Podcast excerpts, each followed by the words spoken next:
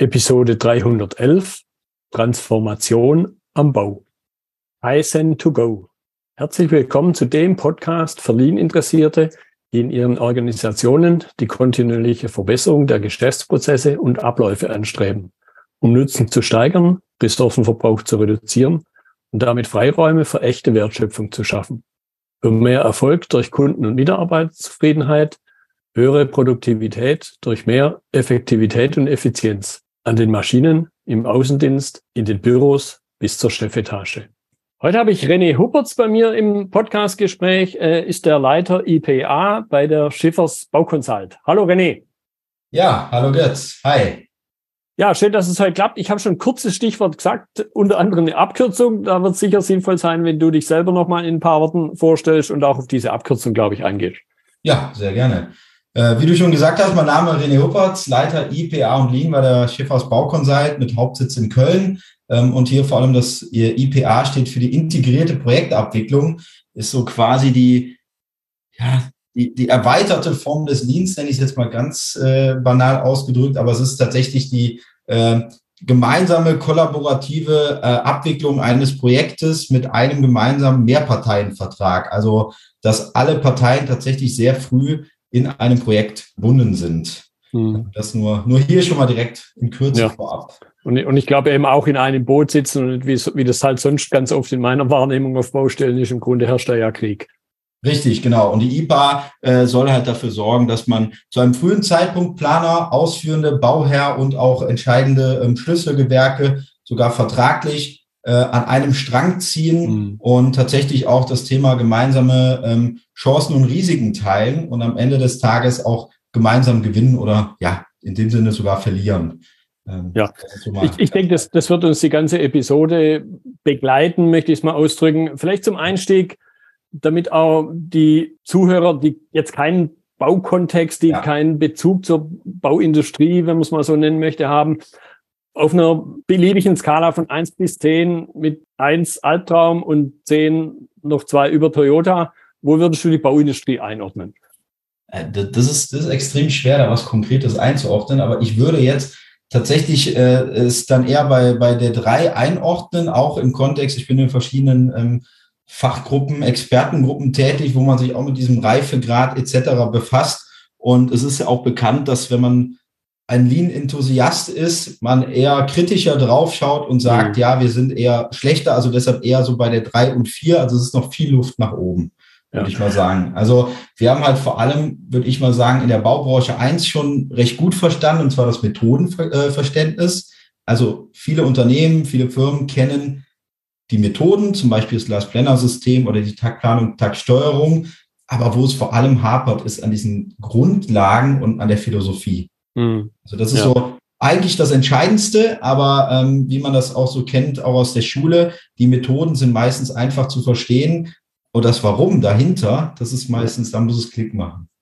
Ja, ich, ich glaube, ich habe mal einen, einen Blogartikel geschrieben über Handwerk und Werkzeug, ganz griffig, und habe gesagt, nur weil ich eine Säge benutzen kann, bin ich halt noch kein guter Schreiner. Trotzdem, um guter Schreiner zu sein, muss ich ziemlich gut mit der Säge umgehen können. Und ge- genauso sehe ich das auch. Also viele äh, haben mittlerweile die Säge und wissen, wie man sägt, aber Man, man ist halt, wie du gerade sagst, doch nicht der, der gute Handwerker. Äh, da fehlt dann noch das Grundverständnis dahinter, um diese Säge auch wirklich so anzuwenden, dass ein richtiger Mehrwert am Ende rauskommt. Oder der mögliche Mehrwert rauskommt. Ja, ich, ich glaube persönlich, was die Bauindustrie vielleicht im Vergleich zu, wenn wir jetzt mal klassisch Automobilindustrie nehmen, auch noch differenziert ist, dass wir halt eine noch sehr große Spannbreite haben bezüglich dessen, wenn man es Reifegrad nennen möchte, oder? Ja, ja. Jetzt ist, ist ja auch da in der Branche, wir, wir, wir reden häufig über die Planung, dann reden wir über die Ausführung, dann über, äh, reden wir über die Inbetriebnahme, Gewährleistungsphasen. Das ist ja auch ein, ein großer Zeitraum. Es sind viele verschiedenste Akteure, die da beteiligt sind, die auch absolut unterschiedliche Denkweisen haben. Also zum einen ja auch tatsächlich diese Handwerker, die draußen vor Ort sind, aber die Planer sind dann wieder, um es jetzt mal so zu sagen, eigentlich eine andere Welt. Und das erschwert das Ganze natürlich, da so alle über einen Kamm zu scheren. Ne? Ja. Ja, und ich, ich glaube, es gibt eben, natürlich gibt es einerseits den Architekt, den Bauleiter, der oder der Generalunternehmer, der den Bauherren vertritt. Trotzdem ist auch das in meinen Augen eine andere Situation, wenn ich es wieder mit der Automobilindustrie vergleiche, wo es diesen einen Kristallisationspunkt in der Mitte gibt, den Hersteller, egal ob das jetzt ein Pferd oder ein Stern oder sonst was vorne drauf ist, ja. aber der steuert im Grunde alles und ja, ohne dem Kunden jetzt zu nahe zu treten, aber er spielt der einzelne Kunde, weil es halt so viele sind, ja. nicht diese Rolle wie im Baukontext. Richtig, klar, bei, bei uns im Baukontext ist natürlich der Bauherr, äh, der dann tatsächlich meistens für große Projekte, für viel Investitionsvolumen äh, sorgt und einen großen Einfluss auch noch äh, über den gesamten Prozess hat, ist, glaube ich, schon ein entscheidender Unterschied mhm. zur ansonsten stationären Industrie, wie zum Beispiel der, Bau, äh, der ähm, Automobilbranche. Ja, genau. ja. Gut, jetzt natürlich das Thema Lean, klassisch, wenn wir auf Toyota gucken, ist es aus einer bestimmten Situation raus entstanden, auch wenn die das vielleicht damals nie so im Blick hatten, das, was dann fünfzig, siebzig Jahre später entstanden ist.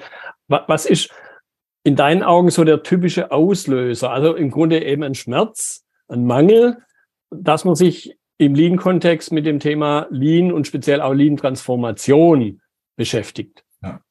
Also ich, ich sage mal gerne, leider sind es natürlich ganz oft die wirtschaftlichen Gründe, äh, also dass man sagt, man möchte in irgendeiner Art und Weise Geld sparen, wobei man jetzt auch eins mittlerweile immer mehr hört, dieses, ich habe gar keine Lust mehr auf die alte Welt, äh, im Bauen vor allem geprägt durch Streiten, viele Nachträge, Behinderungsanzeigen, also man sitzt gefühlt mehr am Ende des Tages am Rechner und schreibt über die Dinge, die nicht geklappt haben äh, und muss das irgendwie nachhalten, als dass man sich auf das fokussiert, was geklappt hat. Ähm, und das ist halt sowas, wo dieser Wandel ist. Und dann vor allem die, ich nenne es jetzt mal gerade die neue, junge Generation, die da kommt, die hat vor allem keine Lust drauf, sich zu streiten. Die wollen das machen, wofür sie ausgebildet sind. Also zum Beispiel der Trockenbauer will seine Wand stellen, der Maler will malern und die wollen nicht die ganze Zeit hier Behinderungsanzeigen oder Nachträge schreiben, äh, weil es eben nicht so läuft, wie man sich gedacht hat. Und das ist meiner Meinung nach so ein Punkt, wo immer mehr sagen, ja, wir müssen was verändern. Also es hat irgendwie die letzten Jahre gut geklappt. Wir haben uns viele Jahre äh, viel gestritten äh, und es gab scheinbar eine Phase, da hat das auch allen mehr oder weniger gefallen. Ähm, aber man findet da auch immer weniger Personal, was Lust drauf hat. Und selbst die alten Erfahrenen sagen, ach komm, ich will jetzt hier nicht das Projekt beenden und mich schon wieder streiten wie bei allen anderen, mhm. sondern ich will mal, mal, dass es rund läuft, dass man sich versteht, dass man auseinandergeht äh, und quasi ein Team ist und nicht auseinandergeht und man sich gar nicht mehr leiden kann. Ja, und ich glaube, es kommt dann schon auch zu so Situationen wie, man trifft sich ja immer zweimal, wie man so schön sagt. Ja, richtig. Wenn wir jetzt nochmal ein bisschen so differenzieren, ich glaube, also ich denke, das ist auch wertvoll für die Zuhörer, dieses, wie ist es da, wie ist es da? Was in deiner Ansicht nach, jetzt durch die Lean-Brille eben geschaut, die größten Herausforderungen im Baukontext? Also da ich äh, schon seit vielen Jahren auch als äh, Lean-Berater äh, im Baukontext unterwegs bin, kann ich eins sagen, zum einen die Akzeptanz. Also überhaupt mal, dass man akzeptiert, dass etwas Neues in Anführungszeichen gemacht wird, weil neu ist Lean ja, wie du ja eben auch schon gesagt hast, nicht. Toyota-Produktionssystem, fünfziger Jahre, siebzig Jahre her. Aber jetzt für die Baubranche ist es was Neues und dass die Leute sagen, wir machen was Neues. Also das ist, das ist ganz spannend, ähm, denn einerseits wollen sie nicht mehr so weitermachen, wie es jetzt ist. Aber auf der anderen Seite äh, wollen sie auch keine Veränderung, weil, oh nee, was Neues machen, das kostet ja Zeit und Geld. Ähm, und das ist schon mal die, die erste gro- große Herausforderung meiner Meinung nach. Und dann das Thema, ähm, diese Zusageneinhaltung. Also für mich bedeutet im Lean immer ganz stark, wenn ich eine Zusage gebe, muss ich die halten. Mhm. Und das ist im Bauen mh, ja, eine sehr spannende Sache, weil es passiert sehr viel mit, ja, ja, das mache ich schon oder ja, ja, das wird schon fertig. Und das ist selten eine realistische Zusage, sondern eher, ja, wir schauen mal und vielleicht klappt es auch. Ne? Und, und dass man plötzlich ähm, konkret Zusagen gibt, Zusagen halten soll und diese Prozesskette entsteht, wie es halt jetzt äh, zum Beispiel bei den Automobilern ja ist. Man hat eine schöne Kette, die baut aufeinander auf, äh, man weiß, äh, was zu tun ist. Und das ist im Bau noch tatsächlich äh, ja sehr herausfordernd, ähm, weil es hat in der letzten Zeit oder in den letzten Jahrzehnten anders sehr gut geklappt. Also deshalb, ja, und, das ist die größte Herausforderung, wie ich sie sehe. Also die Akzeptanz für Neues mh. und offene, transparente Kommunikation. dass das man heißt, eben, ne, ja. ich habe das ja eben gesagt, äh, jahrelang hat man immer nur das Thema Nachträge, man holt das Geld über die Nachträge rein, man schreibt Behinderungsanzeigen, um halt irgendwie noch an Geld zu kommen, und plötzlich soll ich offen transparent reden, damit ich das vermeide. Ja, Moment mal, ähm, das ist doch eigentlich das Mittel, wo ich nochmal auch wieder Geld holen kann. Ja. Ja, also große Herausforderung auf jeden Fall. Ja, wie, wo du so erzählt hast, sind mir zwei Dinge eingefallen. Zum einen einer meiner Standardsprüche, die ich dann oft Kunden sage, schwacher Trost für mein Gegenüber, aber das ist halt dann doch bei vielen so. Also von dem Veränderung, da kann ich dich insofern beruhigen, das ist jetzt nicht nur in der Bauindustrie so. Und das Zweite, was mir eingefallen ist, und da könnte ich mir auch vorstellen, dass das mit eine Herausforderung ist, das hat mir mal ein Onkel gesagt, der war Bausachverständiger, Vereidigter, und er hat gesagt, es gibt die drei Säulen der Baufinanzierung. Also jetzt aus, aus Sicht vielleicht eher des Privateinzelkunden, Eigenkapital, Fremdkapital und die Regressforderungen. Ja. Das heißt, wenn sowas ein Stück weit schon ins System oder gar ins Geschäftsmodell eingebaut ist, wird es natürlich nochmal schwieriger, oder? Richtig, genau. Ich glaube, das, das ist genau das Problem, was ich gerade äh, quasi geschildert habe, weil ähm, für viele ist das einfach ein Teil des Systems, dass es eben nicht rund läuft. Ja. Ja. Ja, und ich glaube, es kommt eben, auch da hast du den Begriff ja schon genannt, Wertschöpfungskette. Ich glaube, auch da kommt eben nochmal was dazu. Wenn ich mir jetzt so ein Auto vor mein geistiges Auge, Auge hole, da sind halt vier Räder dran und vielleicht noch ein fünftes und ein sechstes Lenkrad, Ersatzrad. Da ist eine Windschutzscheibe drin. Da sind dann die technischen Elemente, Motor, Getriebe, Bremsen und all diese Dinge. Die kann ich einzeln anfassen und ich kann eine Bremsscheibe drehen, gießen, drehen, schleifen, völlig unabhängig von dem, was der macht, der sich um die Lichtmaschine kümmert. Ja. Und ich glaube, das, das ist halt dieser ganz große Unterschied, dass wir in der, im Baukontext da eine wahnsinnig verzahnte Wertschöpfungskette haben, die ich auch nicht so auseinanderkriege. Weil ich kann nun mal, Trockenbauer Stichwort, ich kann nun mal nicht tapezieren, bevor der Trockenbauer nicht drin war. Richtig, ja. Also ich glaube, da, da, da, da gibt es so einen, einen ganz wichtigen Aspekt. Zum einen das Silo-Denken ein bisschen aufbrechen, also mhm. wirklich dieses, jeder denkt nur für sich. Der Trockenbauer denkt einfach drüber nach, ich stelle die Wand und dann gehe ich wieder. Nee, Moment mal, der Trockenbauer hat ja quasi einen Kunden, jetzt in dem Fall unter Umständen den Maler, Tapezierer, der die, äh, der die Wand dann tapeziert. Was muss er machen, damit der nächste Schritt erfolgen kann? Mhm. Äh, also da das Thema äh, Silo-Denken aufbrechen und dann kommunizieren, Transparenz schaffen. Also das ist mhm. genau das Schwerste, ne? Wie wir gerade vorhin schon gemerkt haben. Wenn ich jahrelang in meinem Silo war, in meinem Silo gut Geld verdient habe, warum soll ich jetzt plötzlich offen reden? Äh, warum soll ich kommunizieren? Aber ich glaube, das ist da der Schlüssel zum Erfolg, um diese Wertschöpfungskette zu erstellen, weil ohne Kommunikation geht es nicht. Ich mhm. muss offen, transparent darüber reden, wann bin ich fertig, wann kannst du weitermachen und was brauchst du denn eigentlich, um weiterzumachen? Und da finde ich dieses Thema auch mit mehr oder weniger aus dem Lean, aber Visualisierung, es darstellen. Sei es jetzt äh, heutzutage in digitaler Form oder ganz analog, bin ich totaler Freund von, mit Post-its an der Wand digitalisi- äh, digital, äh, visualisieren, ähm, was wann gemacht wird. Und dann können die anderen Gewerke immer noch sagen, ja, Moment mal, wenn du aber jetzt erst am Dienstag fertig wirst, dann habe ich ein Problem, weil ich wollte am Montag schon mit meiner Leistung anfangen. Dann redet man plötzlich drüber und stimmt sich ab. Ja. Und nur so schafft man diese Verzahnung in dieser Wertschöpfungskette. Zu meiner persönlichen Meinung. Ja, und man erfährt es halt nicht erst, wenn man mit dem Trupp morgens auf die Baustelle kommt und der Bauleiter sagt, sorry Leute, kommt übermorgen wieder. Richtig. Und dann und das, stehen das ja ist, die zehn Leute rum. Ne, das ist, das ist tatsächlich ja noch, das ist, ich nenne es mal gerade alte Welt, aber in der alten Welt der Standard ist, man kommt morgens an und sieht, oh, die Wand ist gar nicht da, Mist, jetzt stehen meine Leute hier rum oder äh, ich muss spontan andere Aufgaben für die suchen. Äh, und, und das auch tatsächlich ganz einfach visualisiert an der Wand dargestellt, dann kann ich schon eine Woche vorher drüber reden und dann vielleicht jeden Tag, jeden Morgen einmal kurz auf die Wand schauen, sind wir im Plan, sind wir nicht im Plan, wenn nein, okay, dann sage ich meinem Nachfolger Bescheid, dass ich nicht im Plan bin. Und nicht, ja, ich bleibe in meinem Silo, mir ist ja egal, was nach mir kommt. Ja. So, das ist, glaube ich, das Entscheidendste, um, um hier wirklich diese Verzahnung hinzubekommen. Ja, und ein Stück weit, glaube ich, eben, und das ist möglicherweise dann mit einem Teil der Herausforderung, ich muss natürlich auch gewisse Anreize bieten, ja.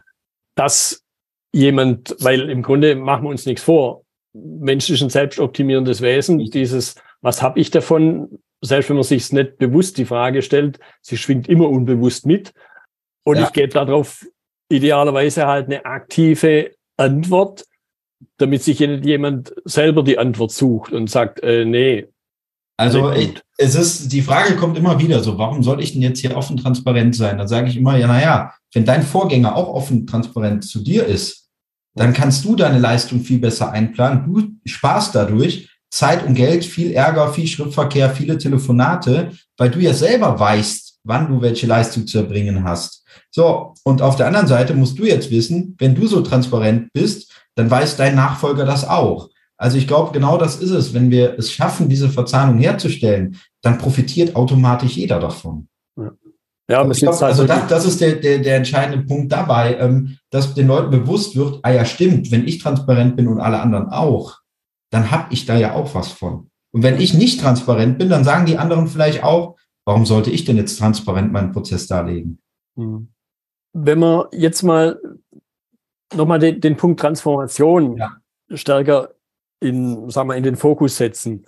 Jetzt in einem klassischen, ich nehme halt wieder die Automobilindustrie, da tue ich mich vielleicht insofern leichter, weil ich halt als Automobilhersteller dieser eine bin, der alle anderen mhm. steuert. Und wenn ich es verstanden habe, Klammer auf, nicht alle haben es verstanden, aber wenn ich jetzt mal unser Musterbeispiel Toyota nehme, glaube ich schon, dass die es verstanden haben, ja. sowas wie Lieferantenentwicklung. Ich fange ja durchaus an, eben auch einen Lieferanten mit einzubeziehen, vielleicht im Extremfall auch zu verändern. Ja.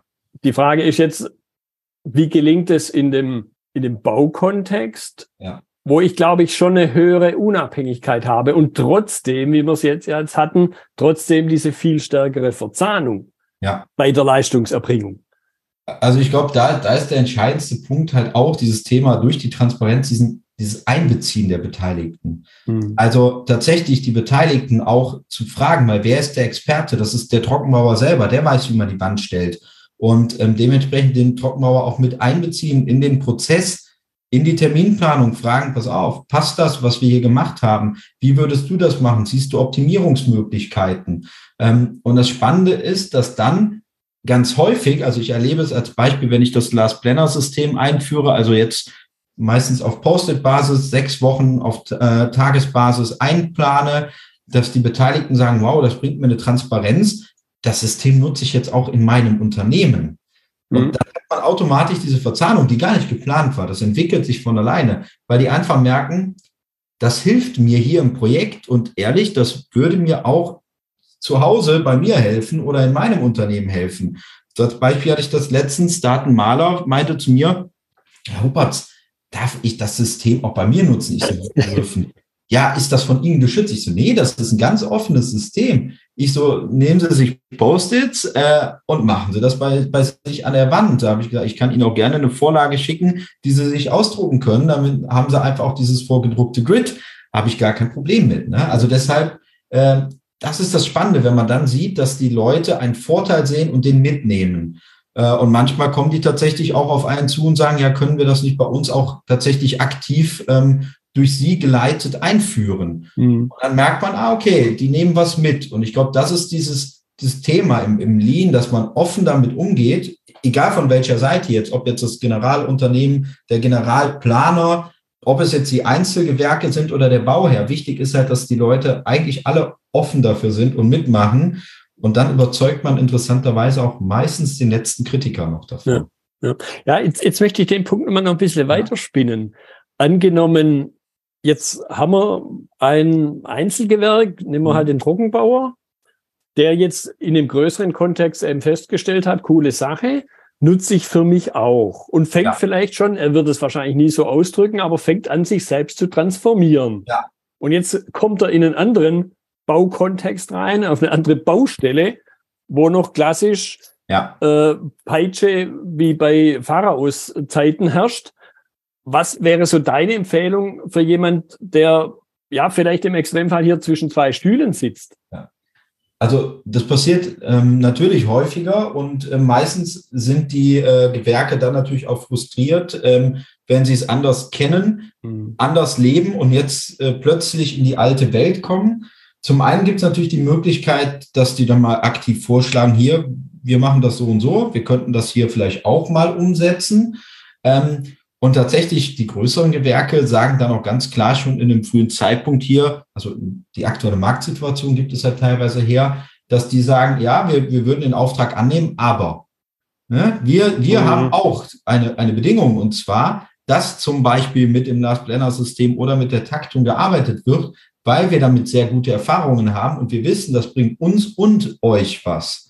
Ähm, ansonsten ist es tatsächlich so, dass man natürlich vieles auch für sich selber schon optimieren kann, dass man natürlich selber schon sagt, wir nehmen das mit, wir nutzen die Tools bei uns, wir leben dann mit den Vertragsterminen, die uns genannt werden, aber intern koordinieren, optimieren wir uns trotzdem noch basierend auf den Erkenntnissen, die wir gelernt haben, zum Beispiel auf den Lean-Prinzipien. Ähm, es wird allerdings schwer, vor allem für kleine Gewerke, es auf Baustellen richtig durchzukriegen. Da, mhm. Also das ist einfach so, ähm, vor allem wenn man irgendein Nachfolgegewerk ist, dann wird es schwer, die anderen davon zu überzeugen, nur wenn man als kleines Gewerk jetzt eine gute Idee hat, dass die umgesetzt wird. Ja, und ich habe natürlich halt... Das bremst dann schnell aus. Da würde ich immer die Empfehlung geben, äh, dann tatsächlich in Richtung Bauherren oder mhm. Generalunternehmer, Generalplaner und denen sagen, pass auf, wir haben gute Erfahrungen damit, damit, damit gemacht. Das sind so ein paar Möglichkeiten, weil der Markt ist da mittlerweile offen und äh, auch die Bauherren sind mittlerweile sehr offen, auch solche Systeme zu unterstützen und tatsächlich auch zu sagen, okay, wir nehmen mal ein bisschen Geld in die Hand und holen äh, uns zum Beispiel einen externen Berater, der das aufsetzt, oder G Us, Generalplaner, haben selber oft diese Leistungen schon bei sich äh, im Hause und wickeln die Baustellen dann auch damit ab. Ja, ja. Gut. Jetzt, jetzt würde ich ganz gern noch ein Thema adressieren, was im Grunde einerseits schon mitschwang und andererseits eben ja. bei vielen ein Thema ist. Das ist diese menschlich-soziale Ebene. Ja. Und, und auch da nochmal ein bisschen rausarbeiten. Gibt es Unterschiede, gibt es Besonderheiten im Baukontext? Und, und dann zum Schluss in Anführungszeichen dazu überzugehen, was kann man eben voneinander lernen? Ja, also... Die Besonderheit ist, glaube ich, mal eins, dass in, im Allgemeinen häufig ein rauer Ton herrscht. Ja. Ähm, dieser Ton äh, halt vielen, das ist das, was wir ganz am Anfang gesagt haben, vielen nicht mehr gefällt. Die wollen Veränderungen äh, und sagen, wir wollen uns nicht mehr die ganze Zeit anschreien, beziehungsweise nur weil du am lautesten schreist, ist deine Meinung nicht die richtige, ne, oder nicht besser als meine. Äh, deshalb, da ist schon mal im menschlich-sozialen äh, ja, diese Besonderheit da. Und dann das Thema Stress, die wir eben auch hatten, diese Verzahnung der Wertschöpfungskette. Das sind so viele Abhängigkeiten. Also nur weil man selber seine Leistung nicht erbracht hat auf dem Papier, heißt es nicht, dass man selber dafür Schuld trägt. Weil unter Umständen sind ja die Vorgewerke schuld, dass es nicht ähm, erledigt wurde. Und dann fängt das ganz schnell an, ja, wer ist denn eigentlich der Schuldige? Diese Schuldzuweisung. Ja. Das heißt, man hat da ganz oft ähm, im, im menschlich-sozialen äh, damit zu kämpfen, dass da sehr, sehr viel diese äh, Fingerzeig hier, du bist schuld, du hast einen Fehler gemacht, Kultur herrscht. Ähm, und das ist am Anfang, finde ich selber immer herausfordernd, ähm, die Leute dazu zu bringen, zum einen Fehler einzugestehen und mal weg von der Problemorientierung hin zur Lösungsorientierung zu kommen. Ja. Ähm, also ich sage immer, es ist wichtig, dass wir mal die Probleme ansprechen und dass die Probleme auf den Tisch kommen, weil jeder muss mal einmal diesen Dampf ablassen. Dann sammeln wir die und dann suchen wir aber Lösungen. Und was häufig gemacht wird, ist, der eine hat ein Problem, dann kommt der nächste, springt direkt mit auf den Zug und sagt, boah, wenn du das Problem hast, dann habe ich aber das Problem. Und das baut sich auf. Und am Ende kommt quasi raus, ja, wir brauchen gar nicht mehr weiterzubauen, so ungefähr. Und, und das, also tatsächlich, das, das, vom Gefühl her ist das so, da, da kommt das menschlich-soziale, man schaukelt sich hoch, dann ist man plötzlich auch ein Team, weil jeder merkt, es klappt ja nicht, es geht nicht, ne? Äh, hier, ja gut, lieber Bauherr, du brauchst gar nicht mehr weiterzumachen, ähm, weil wir sind alle einer Meinung, es klappt nicht. Und wenn man das jetzt hinkriegt, dieses äh, umzuwandeln in, hey, wir sind alle ein Team und guck mal, wir schaffen das. Also wir arbeiten jetzt gemeinsam daran. Das ist die Herausforderung und ich glaube, das ist immer das, was auch in diesem ganzen in Transformationsprozess, im Lean-Prozess entsteht. Also in Projekten, wo ich länger dabei bin, sage ich mal ganz schön, aus diesen Individuen entsteht ein Team. Und das ist total schön zu sehen, dass diese Leute halt wirklich sukzessiv zu einem Team äh, zusammenwachsen und plötzlich auch über Privates reden. Das gehört dazu, mhm. dass man mal ein bisschen Smalltalk hält über den Urlaub. Ähm, wo war man? Was hat man gemacht? Dass man auch abends mal zusammen weggeht oder dass man als Team mal den Grill anschmeißt, ne? Und nicht so genötigt wird, ja, also dieses, ja, wir machen den Grill an, jetzt haben wir ein Team-Event gemacht, sondern dass das aus dem Team selber rauskommt. Ja. Und ich glaube, da bietet die Baubranche unfassbares Potenzial, weil man arbeitet nun mal eng miteinander zusammen. Also Bauen ist ein sozialer Prozess, weil mhm. wir haben die Abhängigkeiten untereinander. Also Herr Meier ist abhängig von Herrn Müller und dementsprechend müssten eigentlich beide zusammenarbeiten. Und wenn man jetzt diese ganze Gewerkekette anschaut, dann merkt man, wenn einer da drin ein Problem hat, dann haben wir alle ein Problem. Ja. Also unfassbar sozial, äh, dieser Prozess. Und deshalb, glaube ich, ganz wichtiges Thema, hier auch darauf zu achten, ähm, dass es menschlich sozial abläuft und dass wir diese Prozesse und die Umgebung schaffen. Ähm, da sind wir auch ja beim, beim Toyota-Produktionssystem Respect for People and Resources. Ja. Also wir wollen den Faktor Mensch, wir wollen die Menschen auch respektieren, die Arbeiter, die da sind und wollen denen ein Umfeld schaffen, in dem sie arbeiten können, um gleichzeitig natürlich auch Ressourcen in Form von Material und so weiter und Zeit einzusparen. Ja, ich, ich höre da auf jeden Fall auch raus, eben das Thema Fehlerkultur. Ja. Das ist eins zu eins in, nennen wir es mal klassisch produzierenden Industrien, ja. genau das Gleiche. Vielleicht ein bisschen weniger, dass man über die einzelnen Elemente der Wertschöpfungskette hinaus Fehler zuweist. Aber selbst wenn ich irgendeinen Bauteil habe, wo ich irgendeine Fügesituation habe, also ein Bauteil muss in ein anderes rein und es passt nicht. Wer war jetzt schuld, ja. dass es nicht passt? Ist es ein Fertigungsproblem? Ist der Entwickler schuld gewesen? Und dann aber da eben zu verstehen, nee, wenn ich das Auto vom Hof kriegen will, dann bringt es nichts, jetzt hier mit aufgezogenem Bajonett gegeneinander vorzugehen, sondern mal einen Schritt zurückzugehen. Und im Grunde, und auch da sehe ich eine hohe Gemeinsamkeit, es ist halt der Prozess, der Richtig. Den Fehler provoziert. Richtig. In der Regel ist, glaube ich, auf Baustellen genauso. Keiner kommt morgens hin und sagt, hey, heute setze ich die Fliesen mal völlig schief rein. Richtig. Und das Einzige, was ja passieren kann, ist jetzt Thema Krankheit. Corona hat uns ja vor allem gezeigt, dass plötzlich ganze Kolonnen ausfallen. Aber selbst dann kann ich den Prozess anpassen. Also selbst dann kann ich über den Prozess wieder diese Störungen, nennen wir sie jetzt mal gerade so, regulieren und halt auch ganz klar zeigen, was hat das für eine Auswirkung, ohne dass ich jetzt hier unfassbar emotional werden muss, was leider häufig der Fall ist. Ja. Gut, wenn wir jetzt zum Schluss eben, du hast schon ein bisschen angedeutet, ja. was kann die Bauindustrie von der klassischen Industrie lernen? Da habe ich wieder unheimlich viele Gemeinsamkeiten rausgehört und dann drehe ich eben ganz gern auch den Spieß um. Was, was läuft denn, was würdest du ganz zum Schluss sagen, was läuft denn so richtig gut in der Bauindustrie, wovon wieder die klassische Industrie was lernen kann? Also zum einen glaube ich, und da sind wir jetzt auch gerade immer mehr dran, ist dieses Thema Modularisierung. Also du hast es ja eben auch gesagt, wie viel Einfluss und wie, wie groß das Thema Bauherr, es ist alles total individuell. Wir, wir müssen teilweise jedes Mal das Rad neu erfinden, um halt hier den, den Link äh, zu den Automobilern herzustellen, weil einfach jedes Bauwerk in Gänze individuell gestaltet ist. Und wenn wir Prozesse optimieren wollen, dann ist es natürlich auch sehr hilfreich, wenn wir einen Standardprozess haben, den man immer wiederkehrend hat. Und da sind zum einen modulare Bauweisen sinnvoll, also wirklich so Baukastensystem, wie man es dann auch äh, bei den Automobilern in Teilen so kennt. Mhm. Äh, meiner Meinung nach sehr hilfreich, vor allem auch im Kontext Nachhaltigkeit. Im Kontext, wir wollen jetzt hier vierhunderttausend Wohnungen bauen in einem Jahr. Das geht nicht, wenn wir das konventionell machen, sondern wir müssen modular bauen, ähm, wir müssen modular denken. Und trotzdem kann man ja noch individuelle Aspekte reinbringen. Also so ist das ja nicht. Modularisierung heißt ja nicht, es sieht alles gleich aus und jede Stadt sieht plötzlich identisch aus. Ja. Aber ich glaube, das ist ein Aspekt, ähm, wo ich immer wieder mal dran denke, so ja, bei den Automobilern, man hat sein, sein, sein Fließband, man hat seine Elemente, seine Standardelemente, aber man kommt ja jetzt nicht auf die Idee, dass ich meinen Spiegel äh, plötzlich, keine Ahnung, äh, rund statt eckig haben will. Und das gibt es eigentlich gar nicht. Also ich gehe ja nicht hin und bestelle etwas im Standardfall nicht beim Auto, was es gar nicht gibt. Und das erschwert es im Bauen natürlich immens.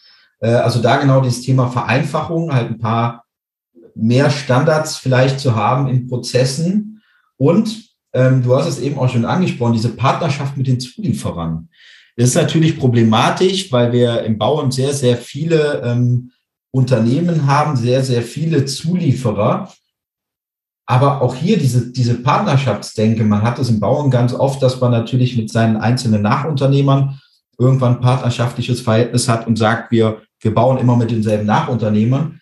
Ähm, und das aber auch immer mehr mal prägt, auch zu den Zulieferern, mit wem habe ich denn hier dieses Verhältnis? Und da zu überlegen, hey, wir bauen sehr, sehr viele Objekte, Projekte mit dir, können wir nicht gemeinsam unsere Prozesse mal angleichen? Das, mhm. ist, das wird gemacht, also ich möchte jetzt nicht behaupten, dass das niemand tut, aber ich glaube, da kann man noch mehr machen.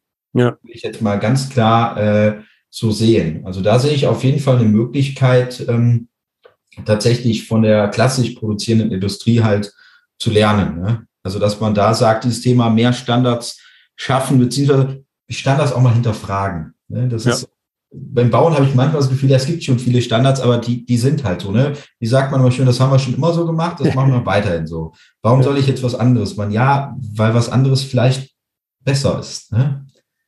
Ja, und wir bauen ja eben, weil das ist vielleicht ein Stück weit auch ein, ja, nennen wir es mal Fluch.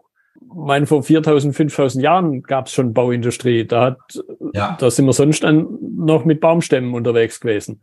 Ja. Aber ich, ich glaube, das ist so, so dieser Punkt. Wir sind heute bei manchen Teilen, würde ich sagen, sind, sind wir immer noch sehr ähnlich wie vor, vor Jahrhunderten unterwegs. Mhm. Und dass man mal überlegt, das kann sich was verändern. Und da jetzt vor allem auch, ähm, wenn wir an Digitalisierung denken, da ist natürlich auch die Baubranche, äh, also es ist ein ganz eigenes Fass, aber ich glaube, da hat man sich lange, äh, ja, da hat man Angst gehabt davor. Und auch heute, ich, ich muss auch ehrlich sagen, ich habe immer gesagt, das Thema Lean ist und bleibt absolut Go-to-Gemba, Ort der Wertschöpfung. Aber das heißt nicht, dass man das nicht verbinden kann mit digitalen Elementen. Mhm. Und ich glaube, das ist, ähm, ist da ganz entscheidend, sich mal zu öffnen und zu sagen, ja, wir können auch von anderen lernen, weil der noch ein Kritikpunkt ist, die Baubranche ruht sich immer darauf aus, dass sie sagt, ja, wir sind eine besondere Branche. Die Baubranche ist einfach anders als andere Branchen. Richtig ist sie, aber es das heißt ja nicht, dass wir nicht von anderen Branchen lernen können. Und das ist ja das Thema Lean. Ähm, das T- Thema das Last-Planner-System ist ja quasi genau, okay, wie kann man Lean im Bauen anwenden? Also das ist einfach eine Methodik, die genau dafür da ist, um es im Bauen zu nutzen. Ähm, und da komme ich so ein bisschen auch zu dem Punkt, was du ähm, eben meintest, und was können andere Industrien auch von der Baubranche lernen? Ja, eben genau das, dieser Umgang mhm. mit äh, mit Sonderthemen, mit, mit, mit Einzelfertigungen, die ja im Bauen Standard sind, Unikatfertigungen, da können andere Branchen natürlich auch gucken, okay, wie läuft das in der Baubranche?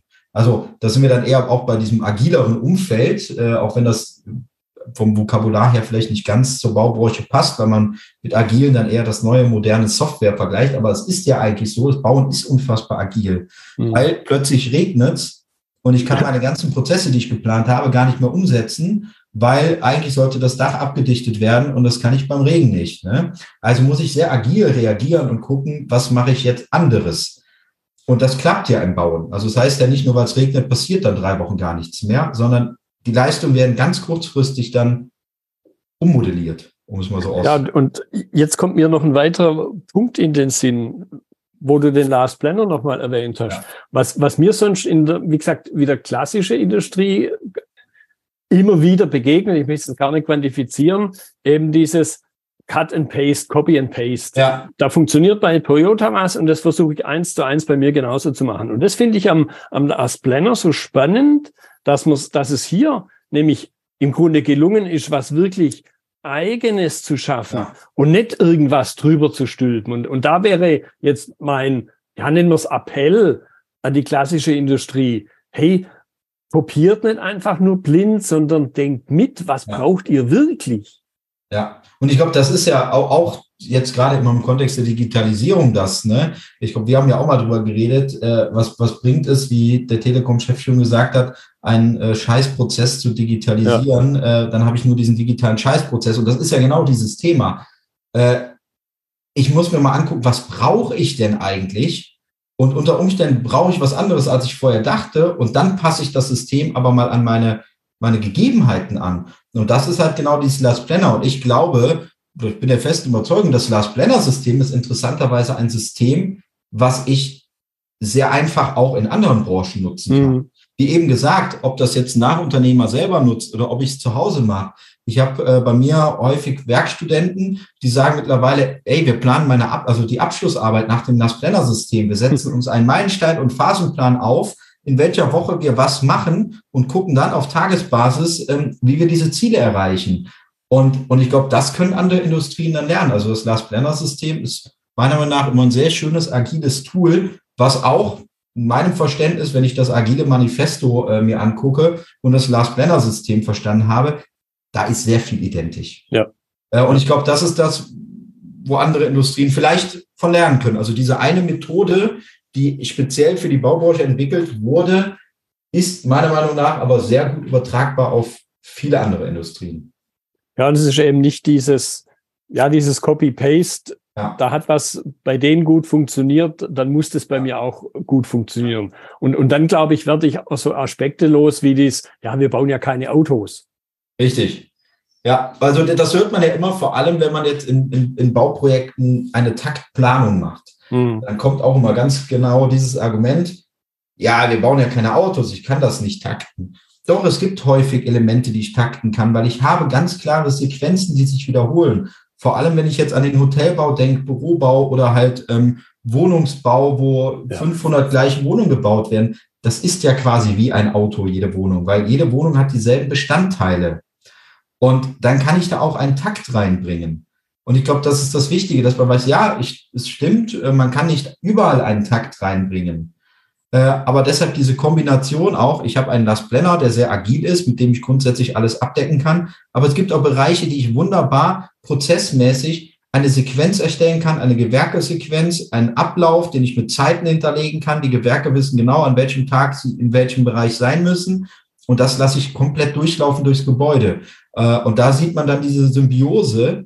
Ja, man kann teilweise etwas kopieren aus anderen Bereichen, minimal anpassen. Und das aber jetzt noch kombinieren mit etwas neu entwickeltem, damit ich alles abdecke. Das ist, glaube ich, das Entscheidende. Ja, prima. René, dieses Wort entscheidend, das fand ich jetzt ein sehr gutes Stichwort. Man muss über die Dinge halt nachdenken ja. und nicht blind was kopieren. Deshalb, René, ich danke dir für deine Zeit, für das wieder sehr interessante Gespräch. Ja, ich habe zu danken. Vielen, vielen Dank äh, für das Interview. Und wenn auch Rückfragen sind, immer, immer gerne melden. Genau, ich nehme dann deine Kontaktdaten in die Notizen, ja. Da findet man dich dann auch. Genau, sehr gut. Das war die heutige Episode im Gespräch mit René Huppertz zum Thema Transformation am Bau. Notizen und Links zur Episode finden Sie auf meiner Website unter dem Stichwort dreihundertelf. Wenn Ihnen die Folge gefallen hat, freue ich mich über Ihre Bewertung bei iTunes. Sie geben damit auch anderen Lean-Interessierten die Chance, den Podcast zu entdecken. Ich bin Götz Müller und das war Kaizen to go. Vielen Dank fürs Zuhören und Ihr Interesse. Ich wünsche Ihnen eine gute Zeit bis zur nächsten Episode. Und denken Sie immer daran, bei allem, was Sie tun oder lassen, das Leben ist viel zu kurz, um es mit Verschwendung zu verbringen.